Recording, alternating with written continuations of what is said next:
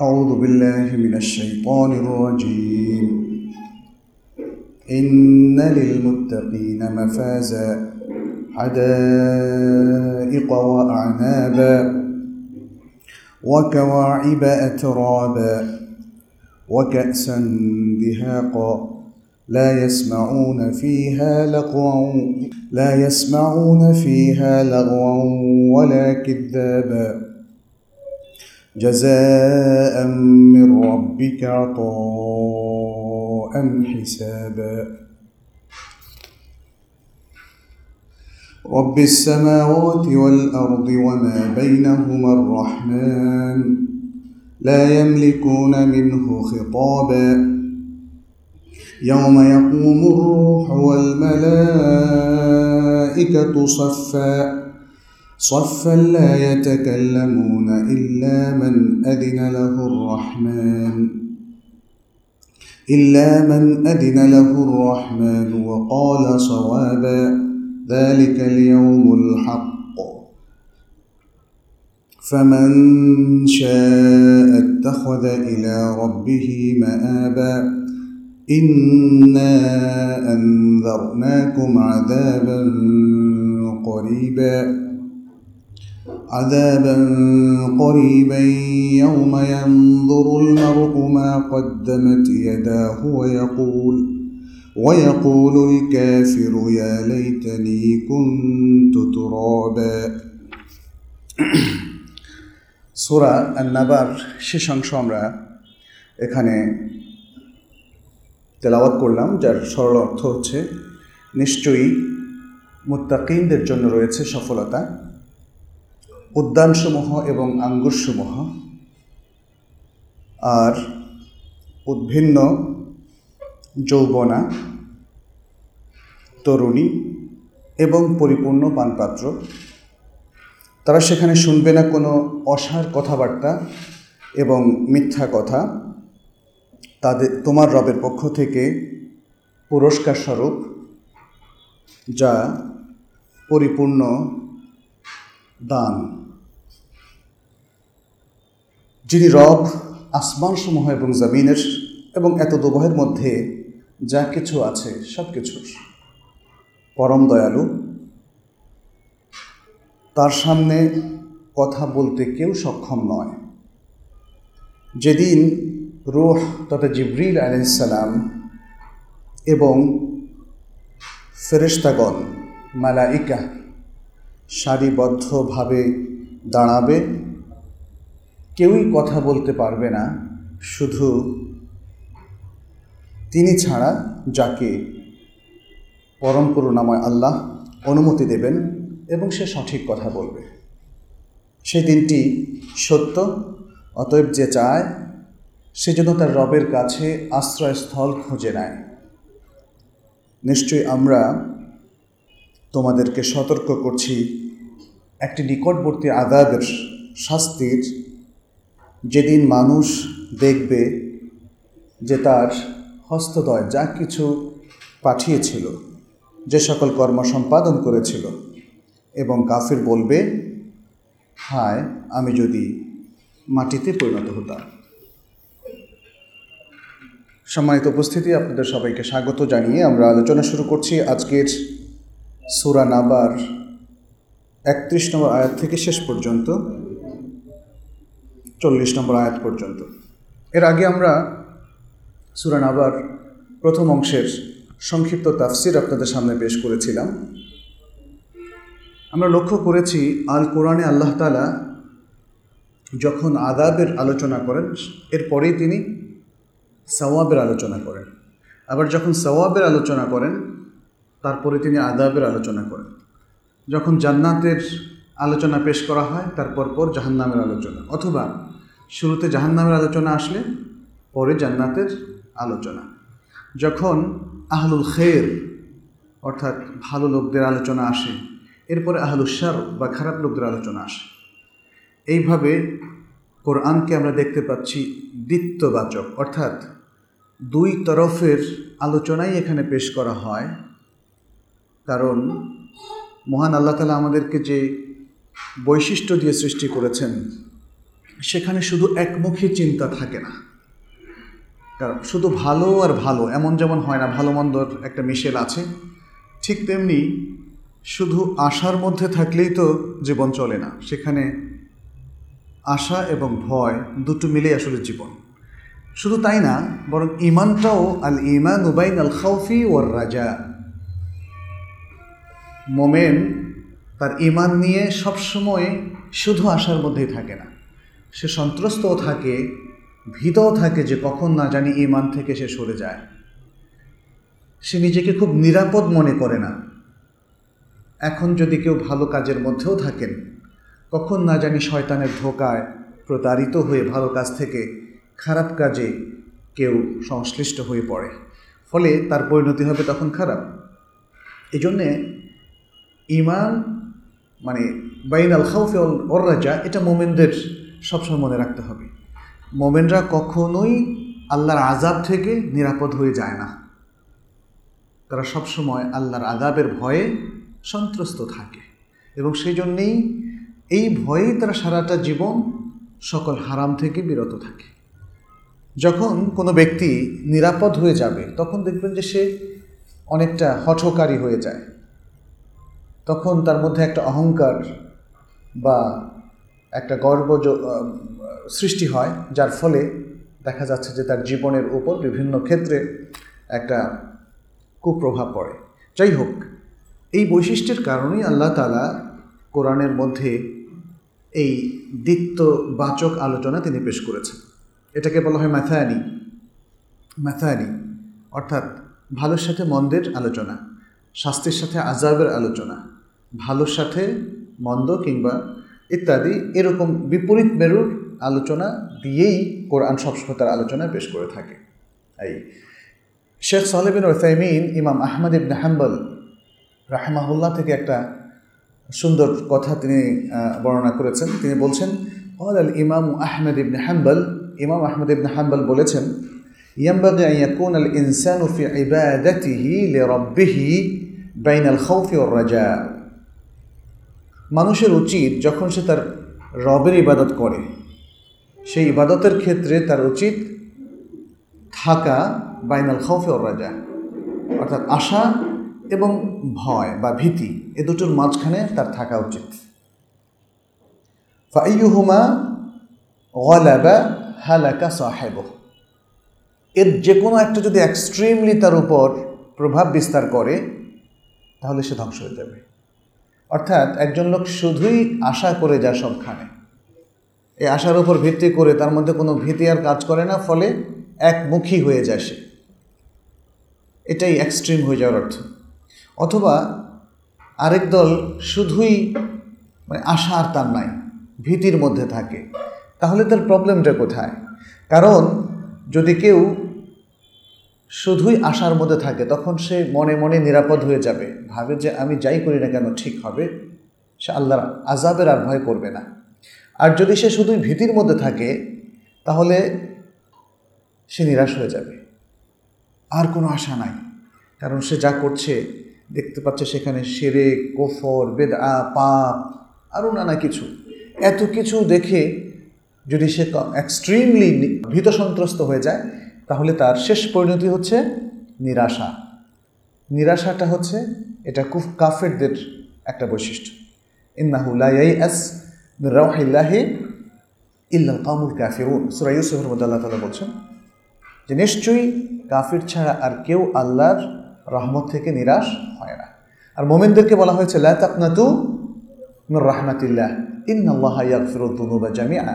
তোমরা আল্লাহর রহমত থেকে নিরাশ হও না। কারণ আল্লাহ সকল পাপ ক্ষমা করে দেন।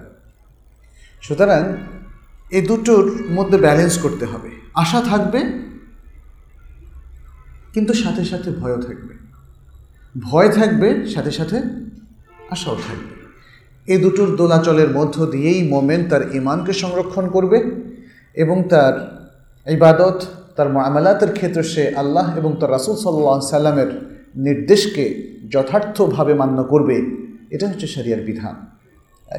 সেই জন্যে আমরা এখানে দেখি যে, ইন্নালিল মুত্তাকিনা মাফাজা আল্লাহ তালা যখন এই কথাটা বলেছেন, তার আগের চ্যাপ্টারগুলোতে তিনি কিন্তু কাফেরদের কথা বলেছেন। ইন্না জাহান্নামা কানাত মিরসাদা লিত্তাগিনা মাআবা নিশ্চয় জাহান্নাম হচ্ছে ঘাটি। কাদের জন্য? সেই সব লোকদের জন্য যারা সীমা লঙ্ঘন করে, তাদের জন্য এটা আশ্রয়স্থল, তাদের আবাসন। এভাবে আরও অনেকগুলো বিষয় তাদের সম্পর্কে বর্ণনা করা হয়েছে, যেখানে দেখা যাচ্ছে এই সীমালঙ্ঘন, এই কুফুরি, এই পাপের কারণে যে ভয়াবহ শাস্তি তাদের মমেও শঙ্কিত হয়ে উঠতে পারে। তাহলে আমাদের কি হবে? মা মাসিরোনা, কি হবে আমাদের পরিণতি? আর তখনই মহান আল্লাহ তালা একটা সুসংবাদ তিনি শোনালেন। এই যে একটা দুঃসংবাদ, এই যে একটা খারাপ পরিণতি, তার বিপরীতে আছে সফলতা। তার বিপরীতে আছে আল্লাহর পক্ষ থেকে মার্সি, আল্লাহর পক্ষ থেকে রহমত এবং বরকত ও মহাপুরস্কারের ঘোষণা। সেটি তিনি বলছেন এভাবে, ইন্নালিল মুত্তাকিনা মাফাজা নিশ্চয়ই মুত্তাকিদের জন্য রয়েছে সফলতা। মুত্তাকি কারা? সহজ কথা, যারা তাকোয়া মেনে চলে, যাদের চিন্তা চেতনায় জীবনের চলা ফেরায় ব্যবহারে, ইবাদত এবং মামেলায় তাকোয়ার আলামত স্পষ্ট। তাকোয়া মেনটেন করে যারা চলে, তারাই হচ্ছে মোত্তাকি। তাকোয়ার সংক্ষিপ্ত আলোচনা আমরা এভাবে করতে পারি, কারণ আল কোরআনের মধ্যে তাকোয়ার আলোচনা, প্রধান আলোচনার মধ্যে একটা। কোরআনে তাকোয়ার উপর, মুত্তাকিদের উপরে, মুত্তাকিদের বৈশিষ্ট্যের উপরে, তাকওয়ার পরিণতি, তাকওয়ার প্রকারভেদ ইত্যাদি সব কিছুর উপর ব্যাপক আলোচনা হয়েছে। আজকে আমাদের যেহেতু সে আলোচনা নয় আমরা শুধু বলব যে তাকওয়া হচ্ছে আল্লাহ তাআলার নির্দেশগুলোকে মান্য করা এবং তার নিষেধকৃত বস্তুগুলোকে বর্জন করা। খুব সংক্ষেপে। এতটুকু মনে রাখলে বুঝলে চলবে। আল্লাহ এবং তার রাসুল সাল্লাহ সাল্লাম যা নির্দেশ করেছেন, যে নির্দেশনা আমাদের সামনে পেশ করেছেন, সেটাকে সম্ভাব্য সব রকমভাবে চেষ্টা চরিত্রের সাথে সেটাকে মেনটেন করা, সেই নির্দেশনা মেনে চলা এবং আল্লাহ এবং তার রাসুল সাল্লাহ সাল্লাম যা নিষেধ করেছেন তা সর্বতোভাবে বর্জন করা। তাহলে পাপকে সর্বতোভাবে বর্জন করতে হবে। আর পুণ্য এটা সম্ভাবনা অনুযায়ী। যার তকত, যার ক্যাপাসিটি বেশি, সে তার সাধ্য অনুযায়ী ভালো কাজ করবে। রাতে, প্রতি রাত্রে তাহাজ্জুদ কি সবাই পড়তে পারে? প্রতি সপ্তাহ সোমবার বৃহস্পতিবারের রোজা কি সবাই রাখতে পারে? আয়ামুল বিদের রোজা কি সবাই রাখে? রাখা উচিত। কোনো সন্দেহ নেই, উত্তম। কিন্তু পারে না। না পারলে পাপ নেই। সবাই কি দাঁড়িয়ে নামাজ পড়তে পারে? ইভেন ফরজ নামাজ?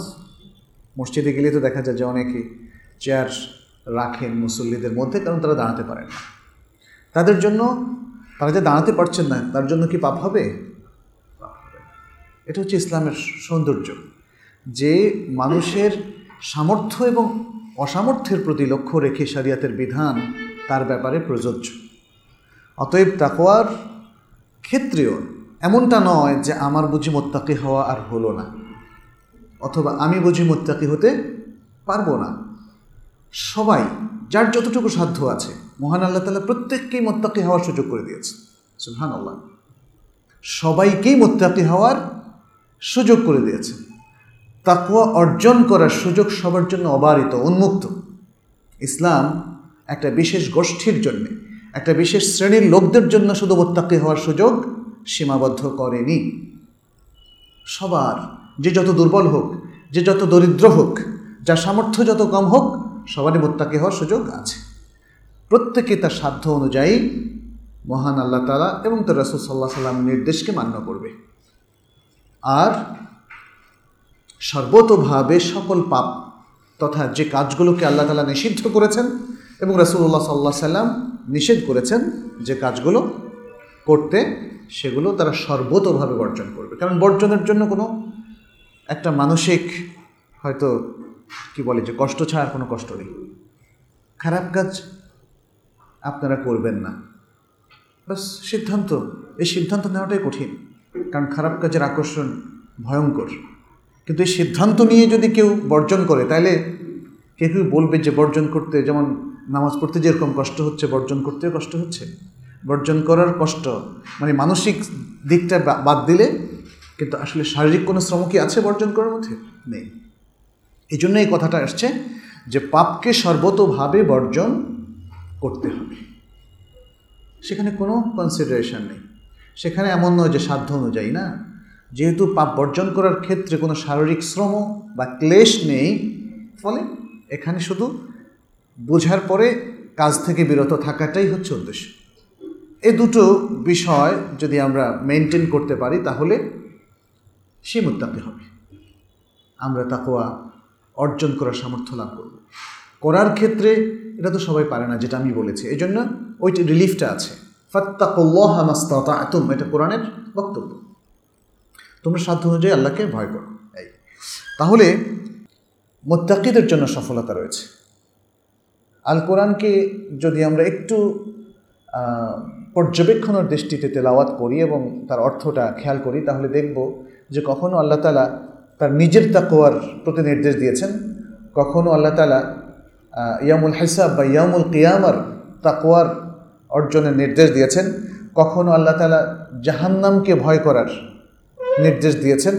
মানে যখন ইত্তাকু বলেছেন, এই ইত্তাকু বলতে তিনি কখনো ইত্তাকুল্লাহ এটা বলেছেন। যেমন সুরা আল ইমরানের মধ্যে, ওয়াত্তাকুল্লাহ আল্লাকুম তুফলিহুন। কোথাও বলেছেন, ওয়াত্তাকুন্নার। ওয়াত্তাকুন্নার। জাহান্নামকে ভয় করো। আবার কোথাও বলেছেন, ওয়াত্তাকু ইয়ৌমান তুর জাউনা ফিহি ইলাল্লাহ। সেই দিনকে ভয় করো। আল্লাহর কাছে যেদিন তোমরা ফিরে যাবে। তাহলে দিনকে ভয় করার কথা বলা হচ্ছে, জাহান্নামকে ভয় করার কথা বলা হচ্ছে, হেসাবকে ভয় করার কথা বলা হচ্ছে, আল্লাহকে ভয় করার কথা বলা হচ্ছে। তো এগুলো সবই তাকুয়ার অংশ।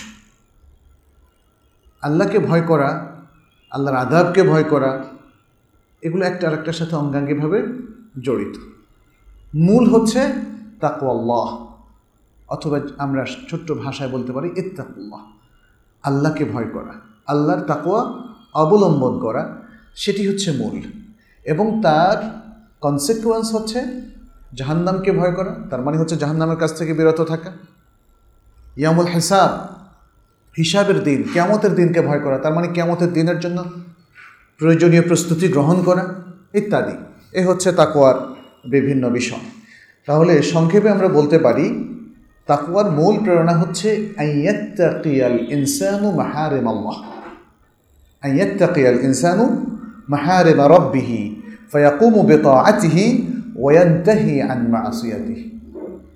তাকওয়াটা যেখান থেকে উৎসারিত হয়, সেটা, সেই সেন্সটা হচ্ছে যে ব্যক্তি আল্লাহর যে মাহারেন মাসিয়া আছে, যে নাফরমানি আছে, সেগুলোর ব্যাপারে সতর্ক থাকবে। সে সতর্ক থাকবে যেন কোনো চিন্তা, চেতনায়, কর্ম, কাণ্ডে, আচারে, ব্যবহারে কোনো কিছুতেই যেন সে আল্লাহর লিমিটটা ক্রস না করে। কেউ যদি আল্লাহর লিমিটের মধ্যে থাকেন তাহলে তিনি মোত্তাকি। তাহলে তিনি মোত্তাকি। লিমিট ক্রস করা নিয়েই তো সমস্যা। ফলে যিনি লিমিট ক্রস করবেন না, তার করণীয় দুটো। এক, তিনি আল্লাহর আনুগত্য পোষণ করবেন প্রত্যেকটা ক্ষেত্রে আল্লাহর যতটুকু আনুগত্য তিনি করতে পারেন, সেটা করবেন আর আল্লাহর নাফরমানিকে বর্জন করবেন। ব্যাস। তাহলে চেতনাটা আমরা বললাম যে আল্লাহর নিষিদ্ধকৃত বস্তু অথবা আল্লাহর যে লিমিট নির্ধারিত রয়েছে তাকে ক্রস না করা। কাজ হচ্ছে দুটো। একটা হলো আল্লাহর আনুগত্য, যথাসাধ্য পোষণ করা মেনটেন করে চলা। আরেকটা হচ্ছে আল্লাহর নাফরমানি বা অবাধ্যতাকে বর্জন এটা হচ্ছে তাকুয়ার মূল কথা। বলা হচ্ছে, ইন্নালিল মুত্তাকিনা মাফাসা হাদা একা ওয়া আনাব সফলতা। একটা কমন ওয়ার্ড সব ধরনের সফলতা এর মধ্যে অন্তর্ভুক্ত। জান্নাত, জান্নাতের যত নেয়ামত রয়েছে, যত মহাপুরস্কার রয়েছে, এবং পাশাপাশি এই দুনিয়াতেও আল্লাহ তালার পক্ষ থেকে মোমেনদের জন্য যত সুসংবাদ রয়েছে, সবই হচ্ছে সফলতা। আর এখানে সফলতা বলতে আসলে আখিরাতের সফলতাটাই তুলে ধরা হয়েছে, যেটা আমরা পরবর্তী আয়াতগুলো থেকে দেখতে পাচ্ছি। বলা হচ্ছে হাদা একা ও আয়নাবা বাগানসমূহ এবং আঙ্গুরসমূহ। বাগানসমূহ, এখানে হাদিকা শব্দর অর্থ হচ্ছে বাগান, এর বহু বহুবচন হচ্ছে হাদা এক আর এখানে বহুবচন শব্দটা ইউজ করা হয়েছে হাদা একা ও আনাবা, এটিও বহুবচন আঙ্গুরসমূহ যার অর্থ আর এর এক বচন হচ্ছে আইনাব। আইনাব মানে আঙ্গুর। তাহলে আঙ্গুরসমূহ, তার মানে হচ্ছে জান্নাতে অনেক সুন্দর বাগান থাকবে। বাগান বলা হয়েছে, জঙ্গল বলা হয়নি কিন্তু। বাগানটা খুবই সুন্দর মানে কি বলে, সুন্দরভাবে সাজানো থাকে, গুছানো থাকে। আমরা অনেক সময় বাগান দেখি না যে ঘাসগুলো কাটা থাকে, তার গাছগুলো সুন্দর করে আগাছা মুক্ত করে রাখা হয়, ফুলগুলো ফোটা থাকে। তাহলে এখানে হাদিয়াকা শব্দ দ্বারা বোঝা যাচ্ছে যে জান্নাতের বাগানগুলো আসলে জঙ্গল হবে না, সেটা হবে বাগান, সুন্দর, নয়নাভিরম বাগান হবে। আর সে বাগানের মধ্যে অনেক ফল থাকবে। আঙ্গুর ফলটা একটা শ্রেষ্ঠ ফল, ফলে সেই বাগানে আঙ্গুরও থাকবে। এর বলার অর্থ এই নয় যে আর কোনো ফল থাকবে না, একটাই ফল। অনেক ফল থাকবে, কিন্তু আঙ্গুর আরবদের কাছেও একটা অত্যন্ত সুস্বাদু ফল এবং উপাদেয় ফল, ফলে এর উল্লেখ করা হয়েছে। আর এরপরে বলা হয়েছে ওয়াকাওয়াইবা তরাবা মুত্তাকিন পুরুষবাচক শব্দ যদিও ব্যবহার করা হয়েছে, পুরুষ নয়, সবাইকে বোঝানোর উদ্দেশ্য কিন্তু এই স্পেশাল যে পুরস্কারের কথা বলা হচ্ছে, এটা পুরুষদের জন্য। ও কাওয়া আইবা আতরাবা কাওয়াইব শব্দটি কাইব শব্দের বহুবচন এবং আতরাব শব্দটাও বহুবচন। যার অর্থ হচ্ছে সমবয়স্কা। অর্থাৎ এটা জান্নাতি নারীদের একটা বর্ণনা। কেমন হবে তারা? উদ্ভিন্না, যৌবনা, নারী, সমবয়স্কা। এটা হচ্ছে নারী বললেও আসলে জান্নাতের নারী পুরুষের রিলেশন খুব স্পষ্ট। কী হবে সে রিলেশন স্বামী স্ত্রীর রিলেশন স্বামী স্ত্রীর রিলেশন ছাড়া জান্নাতে কোনো নারী হবে না নারী থাকবে না। সেখানে রক্ষিত বলে কিছু থাকবে না। সেখানে পরনারী বলে কিছু থাকবে না। অর্থাৎ আপনাদের জন্য যে জান্নাত, আশা করি যে আল্লাহ তালা নির্ধারণ করবেন। আল্লাহর কাছে আমরা আশা করি তিনি সবাইকে জান্নাতুল ফেরদাউস নসিব করুন। তাহলে সেখানে শুধু যে নারীরা থাকবে, তারা থাকবে স্ত্রী হিসাবে। তারা থাকবে স্ত্রী হিসাবে। আর নারীদের জন্য যে জান্নাত থাকবে, সেখানে যে পুরুষ থাকবে, সে পুরুষ হবে তার স্বামী। তার মানে হচ্ছে, জান্নাতের মধ্যে নারী পুরুষের রিলেশন একটাই, স্বামী এবং স্ত্রী। অতএব, স্ত্রীদের বর্ণনা এখানে দেওয়া হচ্ছে যে, এই স্ত্রীরা পৃথিবীতে যদিও অনেক বয়স্কা হয়েই মারা যায়, কিন্তু সেখানে হবে উদ্ভিন্না তরুণীর মতোই থাকবেন তারা। যার কারণে স্বামীর কাছে তাদের মান, মর্যাদা, আকর্ষণ সব কিছুই থাকবে। এটা হচ্ছে একটা বাস্তবতা। এখানে এমন কিছু বলার অবকাশ নেই, তাহলে কোরআন এভাবে বর্ণনা করছে কেন? কোরআন বাস্তবকে তুলে ধরছে। কী নিয়ামত পুরুষরা পাবে সেটা তুলে ধরছে। পাশাপাশি নারীদের প্রশ্ন আসতে পারে, তাহলে নারীদের কি হবে? তারা কি পাবে? আমরা এটা দেখি যে কোরআনে অধিকাংশ ক্ষেত্রেই পুরুষদের স্ত্রীদের বর্ণনাই এসেছে। আর পুরুষদের ক্ষেত্রেও ওহি থেকে যেটা আমরা পাই, তারাও হবে যুবক। সুঠাম, সুদর্শন, যুবক। জান্নাতের সকল পুরুষই তাই হবে। অতএব যেই নারীরা জান্নাতে যাওয়ার আল্লাহ চাহে তো তারা সামর্থ্য লাভ করবেন, তাদের ক্ষেত্রে একই কথাই। তাদের স্ত্রীরা, তাদের স্বামীরাও হবে সুঠাম, সুদর্শন, যুবক। একজন নারী, সে তো তাই চায় যে তার স্বামী হবেন দিনদার, সুঠাম সুদর্শন ইত্যাদি সব কিছুই তো সুতরাং এখানে যদিও পুরুষদের পক্ষে তাদের স্ত্রীদের কিছু বিষয় তুলে ধরা হয়েছে, কিন্তু পাশাপাশি আমরা বুঝলাম যে আসলে নারীদের জন্য তাদের স্বামীদের ঠিক যেমনটা হওয়া তাদের কাছে পছন্দনীয়, তারা পছন্দ করে। তারা যে স্বামীকে মন থেকে গ্রহণ করতে পারে, সেরকমই হবে তাদের স্বামী। ওয়াকাওয়া ইবা আথরাবা ওয়াকাসান দিহাকা। কাস মানে হচ্ছে কাপ। কাপ, পেয়ালা। দেহা দেহাকা পরিপূর্ণ। সারাবে পরিপূর্ণ পেয়ালা। তাদের জন্য থাকবে সারাবে পরিপূর্ণ পেয়ালা। পানীয় তো সবার কাছে অত্যন্ত আকর্ষণীয়। পানীয় পান করা যে কোনো পানীয় পান করা। এখানে পানীয় বলতে যে পানীয়র কথা বলা হচ্ছে, সেটা হচ্ছে জান্নাতের সুরা জান্নাতের সারাব, জান্নাতের মদ। মদ শব্দটা বাংলায় মাদকতা থেকে এসেছে। কিন্তু আরবিতে যেমন খামর শব্দটা ব্যবহৃত হয়েছে, খামর শব্দটা ব্যবহৃত হয়েছে, সেটাও খামর বলতেও সেই মাদকতাকে বোঝায়। আল্লাদি ইউখা মেরুল আকল, যেটা মানুষের আকলকে মাদকতাপূর্ণ, নেশাগ্রস্ত করে রাখে। এজন্য এটাকে খামর বলা হয়েছে।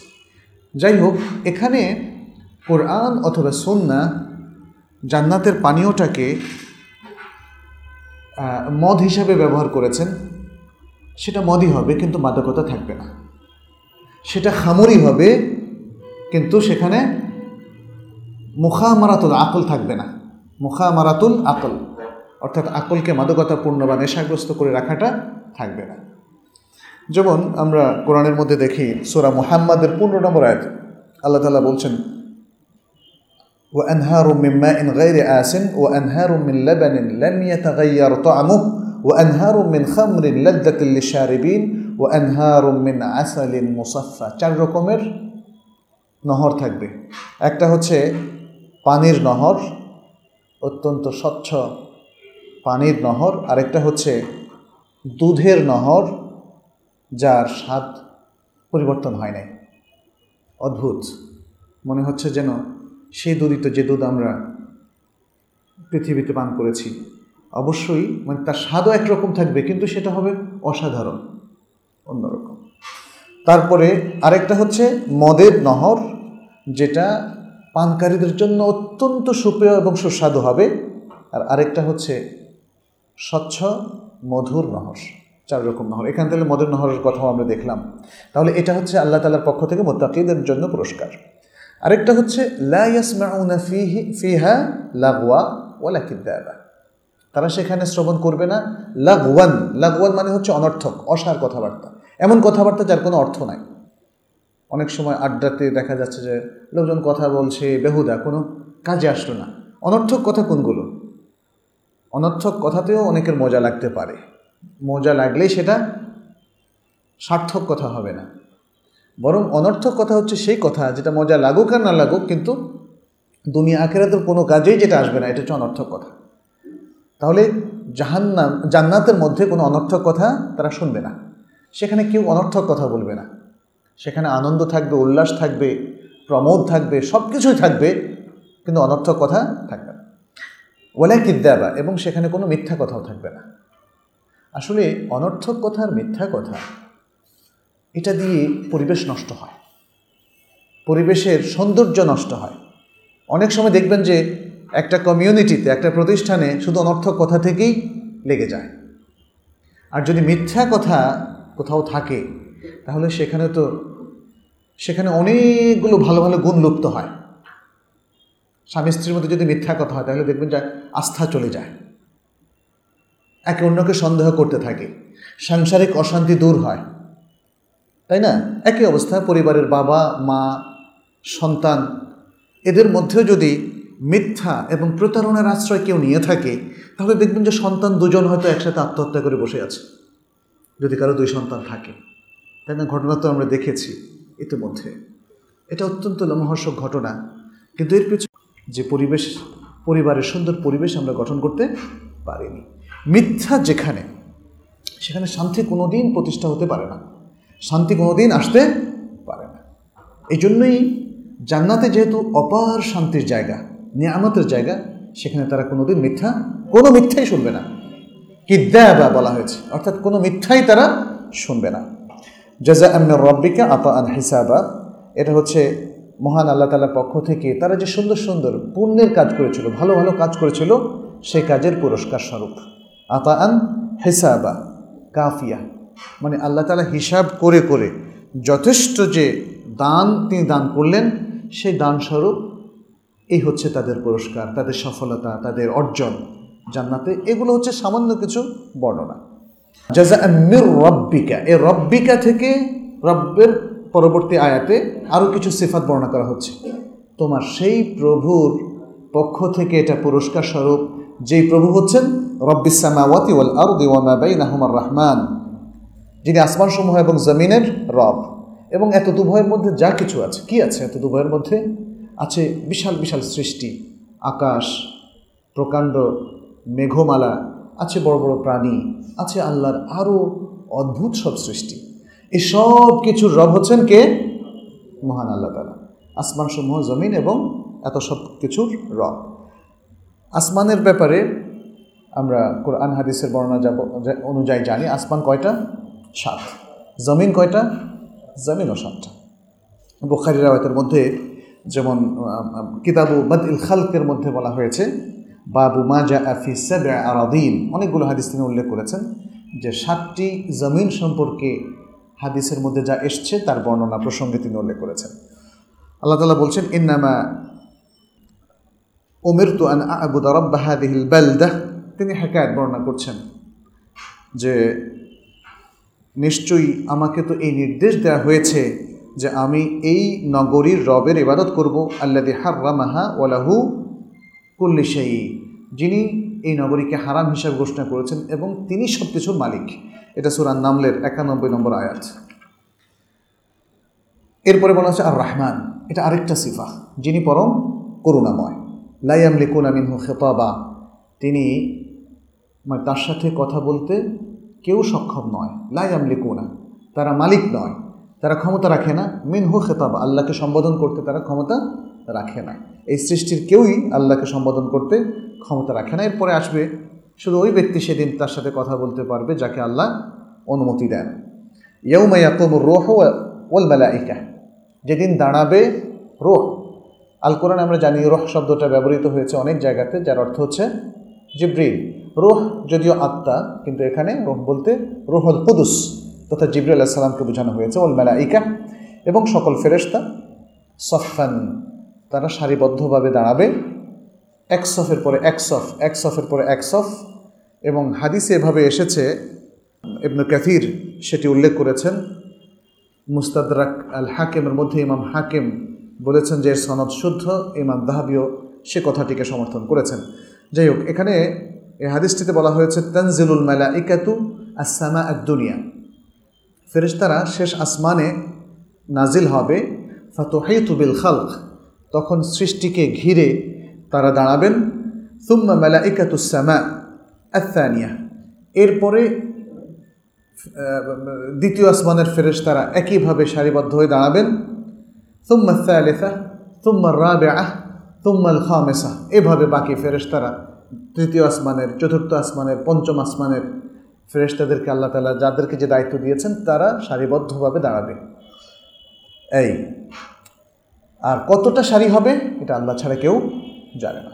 এই লাইয়াতে কাল্লামুন তারা সকলেই দাঁড়াবেন, কিন্তু কেউ কথা বলতে পারবে না ইল্লামান আদিন আল্লাহুর রহমান। রহমান, করুণাময় আল্লাহ যাদেরকে অনুমতি দিয়েছেন, তারা ছাড়া আর কেউই কথা বলতে পারবে না। তাহলে কথা বলতে পারবে শুধু সে যাকে অনুমতি দেওয়া হয়েছে। মান আদিন আলাহ যাকে অনুমতি দেওয়া হয়েছে। মান আদিন আল্লাহুর রহমান, অনুমতি দিয়েছেন কে? মহান আল্লাহ তালা পরম করুণাময় আল্লাহ তালা ওয়াকালা সওয়াবা, এবং সে সত্য কথা বলবে। আল্লাহর অনুমতি প্রাপ্ত এবং সত্য কথা বলবে। অনুমতি পেয়ে সে কিন্তু উল্টাপাল্টা কথা বলা বলবে না। আল্লাহ অনুমতি দিয়েছেন যে কথা বলতে সে সে কথা বলবে। যে কথাটা আল্লাহ পছন্দ করেন, শুধু সে কথাটাই সে বলবে। সুতরাং এর বাইরে আর কোনো কথা সে বলবে না। অনুমতি পেয়ে, একটা সুযোগ পেয়েছি বলে সে আরও কিছু কথা নিজের থেকে অ্যাড করার সুযোগ আসলে হবে না। কয়েকটা কারণে। প্রথমত, আল্লাহ তালা তাকে অনুমতি দেবেন শুধু সুনির্দিষ্ট কিছু কথা বলার জন্য। যেমন কাউকে সাফারাত করার জন্যে, অথবা যে, যদি কারও কোনো কথা থাকে, এটা সাধারণত নবী, আম্বিয়া, রাসুলদের ক্ষেত্রে হয়ে থাকে। তবে যদি যদিও শব্দটা এখানে আম, ব্যাপক আল্লাহর কোনো খাস বান্দাকেও নবী, রাসুলের বাইরেও তিনি কথা বলার অনুমতি দিতে পারেন। সেই কথা হবে মুআফেক লেমারদাতিল্লাহ আল্লাহ সন্তুষ্টির সাথে সঙ্গতিপূর্ণ। আল্লাহকে অসন্তুষ্ট করে অথবা ক্রুদ্ধ করে এমন কোনো কথা হবে না। এর অর্থই হচ্ছে, ওয়াকালা সওয়াবা, তারা সঠিক কথাটা বলবে। দয়ালিকাল ইয়ামুল হক। এই দিনটি সত্য। এই দিনটি সত্য। হাক। হক মানে হচ্ছে সত্য। এর বিপরীত শব্দ হচ্ছে বাতিল। তাহলে হক মানে হচ্ছে অথেন্টিক হক মানে হচ্ছে সত্য, হক মানে হচ্ছে বাস্তব। এসব কথাগুলোই হকের অর্থের মধ্যে আসে। তাহলে এই দিনটি হচ্ছে বাস্তব একটা দিন, সত্য একটা দিন, যার মধ্যে মিথ্যার কোনো লেশ মাত্র নেই, যেটা কোনো ক্রমেই বাতিল নয় ইনভ্যালিড কোনো কথা নয়। এটা হচ্ছে সেই দিন যে দিনে হককে প্রতিষ্ঠা করা হবে। যে দিনে আল্লাহ ইনসাফকে প্রতিষ্ঠা করবেন বিকলবিন সালিম। কোনো সম্পত্তি কোনো কাজে আসবে না, কোনো উপকার দেবে না, কোনো সন্তান সন্ততি কোনো উপকার দেবে না। শুধু ওই ব্যক্তি সেদিন উপকৃত হবে যে একটা শুদ্ধ হৃদয় নিয়ে, শুদ্ধ মন নিয়ে, অন্তর নিয়ে আল্লাহর কাছে উপস্থিত হবে। এরপর আল্লাহ তালা বলছেন ফামান শাহ ইলা রব্বিহিমা আবা অতএব যে চায়, সে যেন তার রবের কাছে একটা আশ্রয় গ্রহণ করে। যে চায়। মনে হয় যেন আল্লাহ তালা ছেড়ে দিয়েছেন, আমরা যদি চাই, তাহলে আল্লাহর কাছে যাব নইলে যাব না। এখানে আসলে আল্লাহ তালা ইঙ্গিত করেছেন যে হ্যাঁ বান্দার একটা মাসিয়াত আছে। তাকে একটা ইখতিয়ার দেওয়া হয়েছে। তাকে একটা উইল পাওয়ার দেওয়া হয়েছে। সে চাইলে আল্লাহর কাছে আশ্রয় গ্রহণ করতে পারে, না চাইলে আল্লাহ তাকে সে নিয়ামত দেবেন না। আল্লাহর কাছে আশ্রয় গ্রহণ করার তথা ইমানের পথে আসার সুযোগ সে নাও পেতে পারে। তার এই যে চাওয়াটা, চাইলেই কি সবাই হেদায়ত পাবে? সেটাও কিন্তু সীমাবদ্ধ। সেটা আরেকটা আয়াতের মধ্যে আমরা পাই। সুরা তাকবীরের আঠাশ এবং উনত্রিশ নম্বর আয়াতে, লিমান শাহ আমিন কুম আইয়াস্তাকিম ওমা তাশা উনা ইল্লা আইয়াশা আল্লাহ রব্বুল আলমিন। যে তোমাদের মধ্য থেকে যে চায় সহজ সরল পথে চলতে, তার জন্যে আর তোমরা তো চাইতে পারো না, শুধু তাই চাও যা আল্লাহ তালা চান রব্বুল আলমিন, যিনি সকল সৃষ্টির রব। তাহলে আমাদের যে চাওয়াটা, সেটা দুনিয়ার ব্যাপারে হোক আর দিনের ব্যাপারে হোক, সে চাওয়াটা, এটা সীমাবদ্ধ। আল্লাহর চাওয়ার সাথে। অর্থাৎ আল্লাহ যা চান না, আমরা চাইলেও সেটা পাবো না। তবে আমরা চাইলে এর মধ্য থেকে আল্লাহ যেটা চান, শুধু সেটাই সফল হবে, এছাড়া অন্যটা সফল হবে না। সুতরাং এখানে আমাদের যে খিয়ারের কথা বলা হয়েছে, আমাদের যে এখতিয়ার আমাদের যে অপশন অর্থাৎ আমাদেরকে অপশন দেওয়া হয়েছে এবং কোনো ধরনের চাপাচাপি ছাড়া ইম্পোজ করা ছাড়াই আমরা সেটা করতে পারি। এই কারণেই বিচারের ব্যবস্থা। কিন্তু এটাও ঠিক যে আমাদের চাওয়াটা সীমাবদ্ধ হচ্ছে আল্লাহর চাওয়ার সাথে। আমাদের এই উইল পাওয়ারটা এটা এটা মোতলাক না, অর্থাৎ উন্মুক্ত না। চাইলেই হয়ে যাবে এটা সেরকম উন্মুক্ত না। আরবিতে বলা হয় মোতলাক, সেরকম মোতলাক নয়। বরং এটা আল্লাহর সীমাবদ্ধ আল্লাহ চাওয়ার সাথে সীমাবদ্ধ। অতএব হৃদায়তের ক্ষেত্রে হোক সব কিছুর ক্ষেত্রে হোক, আল্লাহর কাছেই আমাদের বারবার চাইতে হবে যেন আল্লাহ চান, তারপরে আমাদের চাওয়াটা পরিপূর্ণ হবে, অন্যথায় নয়। শেষ আয়াতটা বলে আমরা ইনশাআল্লাহ সালাতের বিরতিতে যাব। শেষ আয়াত আল্লাহ তালা বলছেন, ইন্না আন্দারোনা কুম আদাবান করিবা। নিশ্চয়ই আমরা তোমাদেরকে সতর্ক করছি। আন্দারোনা কুম বহুবচনের শব্দ। আমরা। এর ব্যাখ্যা আমরা অনেক আগেও করেছিলাম। সেটি হচ্ছে আল্লাহ তালা তার নিজের ব্যাপারে বহু বচনের শব্দ অনেক জায়গাতে ব্যবহার করেছেন আল কোরআনে। কিন্তু তিনি তার নিজেকে ইন্ডিকেট করেছেন, অন্য কাউকে নয়। এটা সম্মানবোধক একটা শব্দ। নিশ্চয় আমরা তোমাদেরকে সতর্ক করে দিচ্ছি, সতর্ক করেছি একটা নিকটবর্তী আদাবের একটা নিকটবর্তী শাস্তির। ইন্না আন্দারনাকুম আদাবান করিবা ইয়াউমায়ান্দরুল বাপ ওমা কাজ্জামাতি যেদিন মানুষ দেখবে যে কি কাজ সে আগে প্রেরণ করেছে। আচ্ছা এখানে বলেছে আদাবান করিব, নিকটবর্তী আজাব নিকটবর্তী আজাব বলতে কেমতের আজাবকে বোঝানো হচ্ছে, কিন্তু কেমত কি কাছে? কেমত কি খুবই অল্প কদিন পরেই হবে? এখানে যে দৃষ্টিভঙ্গিটা আসলে সেরিয়া সেটা হচ্ছে কেয়ামত যদি মিলিয়ন মিলিয়ন বছরও পরে হয়, তবু সেটা কাছেই। কারণ আজ পর্যন্ত পৃথিবীর বয়স কত হলো? যতটুকু হলো ততটুকু তো অতিবাহিত হয়ে গেল। বাকি যতটুকু আছে সেটাও অতিবাহিত হবে। এটাই হচ্ছে আল্লাহর ল অফ ক্রিয়েশন সুন্নাতুল্লাহ ফিল আর্থ আর সুন্নাল কাউনিয়া যেটাকে বলা হয় এবং সোরা আন নাজরাতের ছিচল্লিশ নম্বর আয়াত আল্লাহ সেটাও তুলে ধরেছেন কারিব কেন বলা হয়েছে তার একটা ব্যাখ্যা সেখানে পাওয়া যাবে كأنهم يوم يرونها لم يلبثوا إلا عشية أو ضحاها তারা যেদিন দেখবে ওই দিনটিকে তখন তাদের মনে হবে আরে একটা সকাল অথবা একটা বিকাল মাত্র আমরা কাটিয়েছি এত লং একটা টাইমকে তাদের মনে হবে অল্প একটা সময়ের মতো ফলে এই হাজার হাজার লক্ষ লক্ষ মিলিয়ন মিলিয়ন বছরের এই হিসাবটা যখন সময়টা কেটে যাবে, তখন মনে হবে অল্প কিছু কাল মাত্র। ইভেন যারা কবর থেকে উঠবেন, তাদের কাছেও সেটা মনে হবে। আসহাবুল কাহাফের ঘটনাও আমরা জানি। কয়েকশো বছরও তাদের কাছে মনে হলো, আরে, মাত্র একটু ঘুম দিয়ে উঠেছে। এটা হচ্ছে বিষয়। তাহলে আল্লাহ তালা সে কথাটাই আসলে তুলে ধরেছেন। কেমন কাছের এবং কেমতের আজাবটাও খুব নিকটবর্তী তাহলে সেদিন মানুষ দেখবে যে কি কাজ সে করেছে। সোরা ইসরা তথা বন ইসরায়েলের চোদ্দ নম্বর আয়তে আল্লাহ তালা এটা তুলে ধরলেন যে যেদিন মানুষ তার কৃতকর্মকে দেখবে, সেদিন কি হবে সেটা খুব সুন্দর ছোট্ট কথায় চরম একটা বাস্তব চিত্র আল্লাহ তালা তুলে ধরেছেন। একরা কিতাবাক, তুমি তোমার আমল নামা পড়ো। কাফা বেনাফসিকা লিয়াউমা আলাইকা হাসিবা কাফা বেনাফসিকা লিয়াউমা আলাইকা হাসিবা আজ তুমি নিজেই তোমার হিসাব নেওয়ার জন্য যথেষ্ট। তার মানে হচ্ছে, এমনভাবে এত চমৎকার একটা মেথড অনুযায়ী হিসাবটা নেওয়া হবে অ্যাজ ইফ যে আপনি আপনার নিজের হিসাব নিচ্ছেন।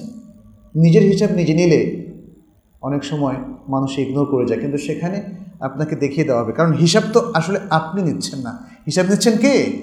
আপনার স্রষ্টা। কিন্তু আপনাকে এমনভাবে দেখিয়ে দেওয়া হচ্ছে যাতে আপনার চোখে পড়ে যায়। কোনো কিছুই আপনার দেখা থেকে বাদ পড়বে না।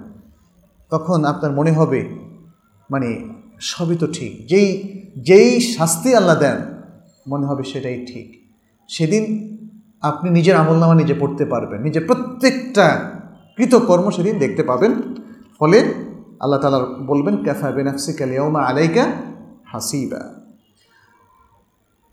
ইয়াউমা ইয়ানদুরুল মারউ মা কাদ্দামাত ইয়াদাহ ওয়া ইয়াকুলুল কাফির।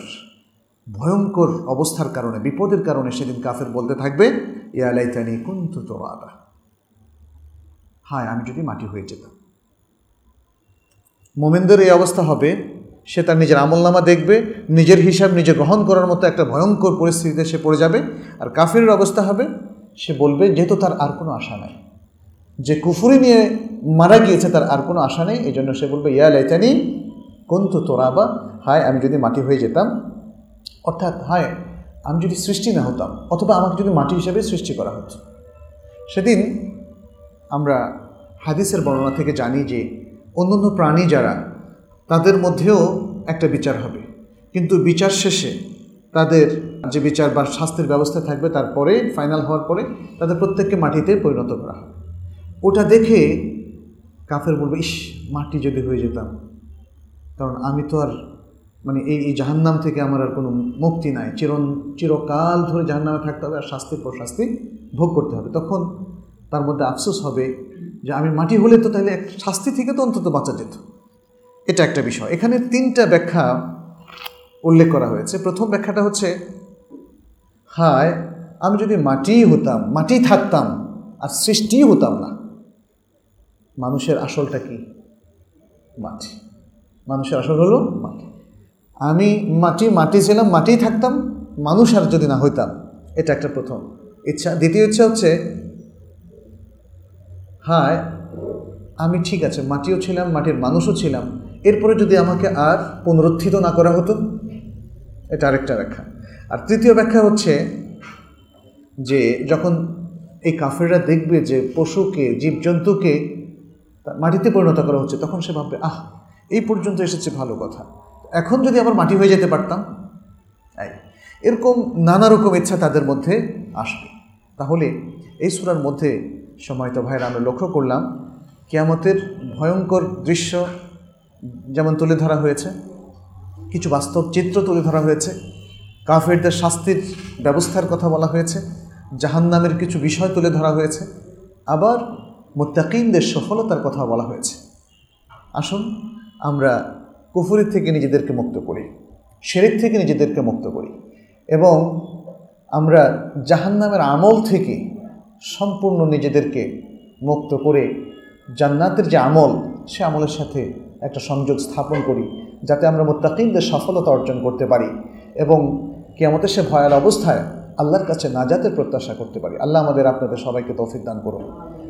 এতটুকু বলে আমরা সালাতের বিরোধিতে যাচ্ছি। হাদা ওসল্লাহ সাল্লাম আলা নবীনা মোহাম্মদ ওয়ালা আলিহি ও আসহাবিহি আজমাইন। আসসালামু আলাইকুম রহমতুল্লাহ